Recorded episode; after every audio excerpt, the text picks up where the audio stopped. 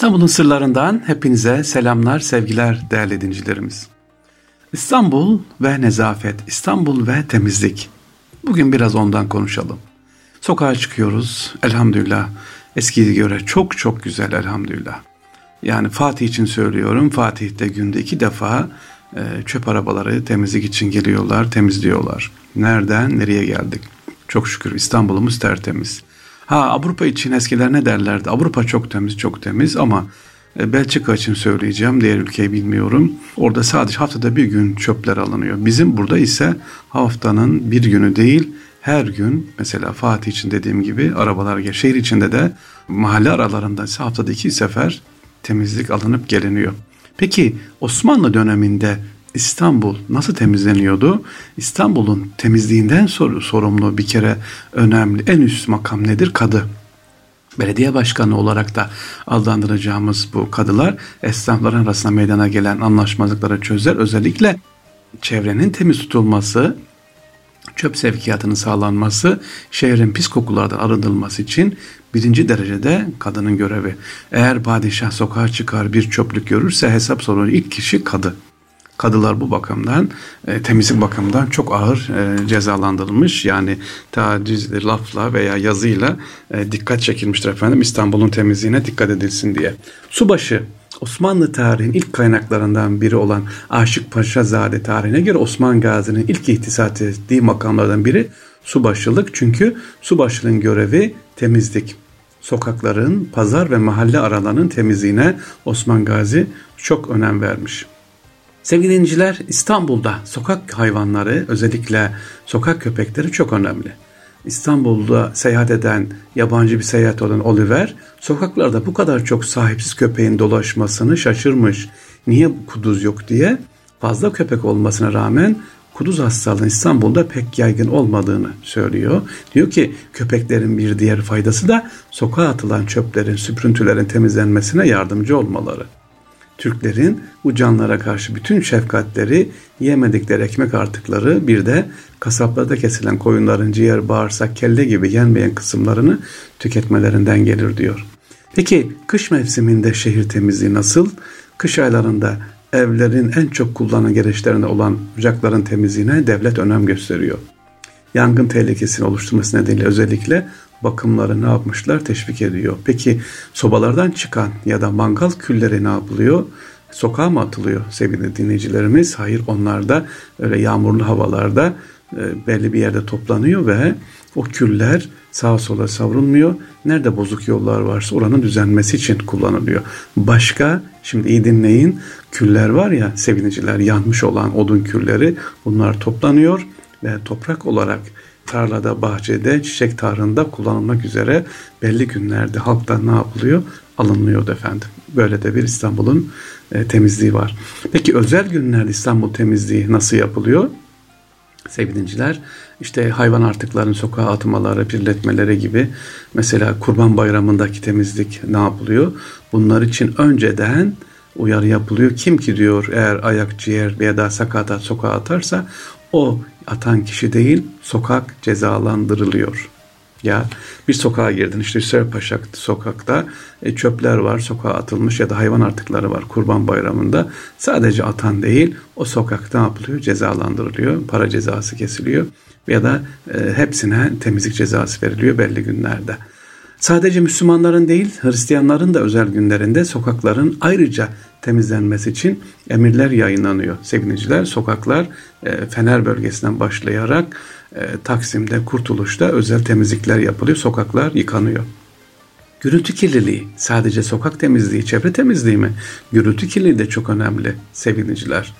E, bugün bile hala çok sıkıntıdayız ama 1785 tarihinde meydana gelen bir hadisede Eyüp Camii yakınlarında bulunan kahvehanelerde insanlara günah iten sözlerin duyulduğu, gürültü yapılarak cami cemaatinin rahatsız edildiği e, ve Ramazan ayı dolayısıyla yaşanan manevi iklim bozulduğu şikayet üzerine e, kahveler kapatılmış orada ve belli saatten sonra evlerde dahi olsa gürültüyle konuşmak, gürültüyle şakalar yapmak yasaklanmış o dönemde.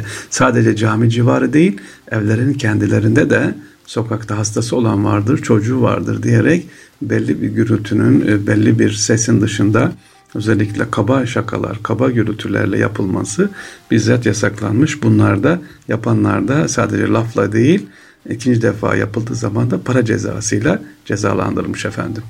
Rüzgarlar var İstanbul'u temizleyen rüzgarlar. İstanbul deniz kenarında bulunan bir şehir olması nedeniyle seviniciler rüzgarın bol olduğu bir bölge. Tıpkı yağmur gibi şehrin havasının temizlenmesine ve sokaklardaki çöp vesaire pisliğin doğal yollardan ne yapıyor? Temizlenmesini sağlıyor. 1826 yılı İstanbul şehrin idaresi konusunda bir dönüm noktası oluyor. Yeniçeri Ocağı'nın kaldırılmasından sonra şehirde temizlik işlerinin yönetim el değiştiriyor ve ihtisap ağlı ihtisas ediliyor ve çöpçü subaşısı gibi e, yeni makamlar oluşturuyor ki İstanbul ne yapsın temizlensin diye. Sevgili tanzivat amelesi yani temizlik amelesi ya da şimdiki tabiri temizlik işçileri İstanbul'da düşük bir ücret karşılığında ev, evlerden çöp toplama hizmeti de veriyorlar. E, taht el arabalı çöpçüler var bunlar. Ev kadınları bahşişle biriken çöplerini belediyede kadrolu olan resmi kasketli kahverengi elbiseli temizlik görevlisine veriyorlar. El arabası mümkün olduğunca fazla atık toplayabilmesi için çöpçüler arabanın hazinesinin yanlarına birbir üzerine bindirilmiş teneke lavalar, kalın kortanlar ve e, mukavvalar sokuşarak hazinenin kapasitesini geliştiriyorlar ki daha çok bahşiş alsınlar diye. Yani o dönemde de evlerde ne yapılıyor? Temizlik yapılıyor. Bunlara ne diyor? Tanzivat, tanzifat amelesi yani temizlik amelesi e, kullanılıyor. 1924 yılına kadar Cumhuriyet e, dönemine kadar da bu ne yapmış? Uygulanmış.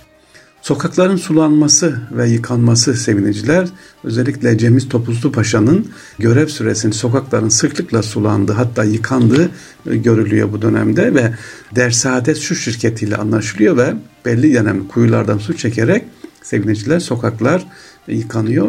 E sadece suyla değil o dönemki tabii sabunla Arap sabunu dediğimiz sabunla sokaklar yıkanarak tem sokakların İstanbul sokaklarının temizliği sağlanıyor. Hatta çok ilginç bu cümleyi çok ilginç söylüyorum sevgili O dönemde yani biz hep deriz ya batı çok temiz ay sokağa atılmıyor diye İstanbul'a gelen Fransız bir gazeteci İstanbul'da Beyoğlu'nu o dönemin en karmaşık olarak Beyoğlu'nu Fatih'i ve Sultanhamam'ı gezerken en çok merak ettiğim diyor sokaktaki temizlik ve düzgün nizam olması diyor. Kasapların olduğu sokakta sinek bulamadım diyor. Özellikle manavlarda çöplerin üstlerinin kapalı olması çok ilginçtir diyor. Avrupa'da Paris sokaklarında sinekten geçirmezken İstanbul'da diyor sineklerin bol olacağını ümidiyle baktığım kasap manav kenarlarında çöplerin üstünün kapalı olması bana çok ilginç geldi diyor. O dönemde öyleydi sevgiliciler. İnşallah şimdi 2022 yılında da öyledir. İstanbul'un temizliğine ne yaparız? Ee, daha çok önem veririz. Temizlik sadece belediyeden ya da resmiyetten değil bizler de yapalım. Halımızı çırpıyoruz. Dün gene gördüm sevgiliciler. Camdan aşağıya halı çırpalıyor. Allah aşkına 2022 yılındayız. Kaçıncı yüzyıldayız? İstanbul'da Fatih'te dördüncü kattan aşağıya karın olduğu o günlerde efendim halı çırpılıyor. Küçük hani sofra da değil halı çırpılıyor hem de sokağa çırpılıyor. O nereye gidecek sevgiliciler? İşte hani İstanbul diyoruz ya sadaka diyoruz ya hizmet diyoruz ya sevgiliciler. En büyük hizmet İstanbul'u kirletmemek. Sadece halı değil çöpümüzü dahi camdan aşağıya sigarayı atmayalım. Arabayla gidiyor kardeşimiz camı açıyor hop sigara paketi yerde. Yolda gidiyor pazarda hanım kardeşimiz selpağını hemen yere atıveriyor. Çocuk elinde doğurma külahın, dondurma külahı ya da ne yiyorsa sokağa atıveriyor. Ama eskisi gibi değil çok şükür bakın her tarafta çöp kovaları var. Fakat bu alışmayla alakalı sevgili hanım kardeşlerimiz, sevgili e, anneler, babalar, çocuklarımızın eğitimi önemli. Sokağa sadece İstanbul değil, her nerede buluyorsak sokağa atmazsak İstanbul için mi güzelliktir? Hani ben size ilk programa başlamışken ne demiştim?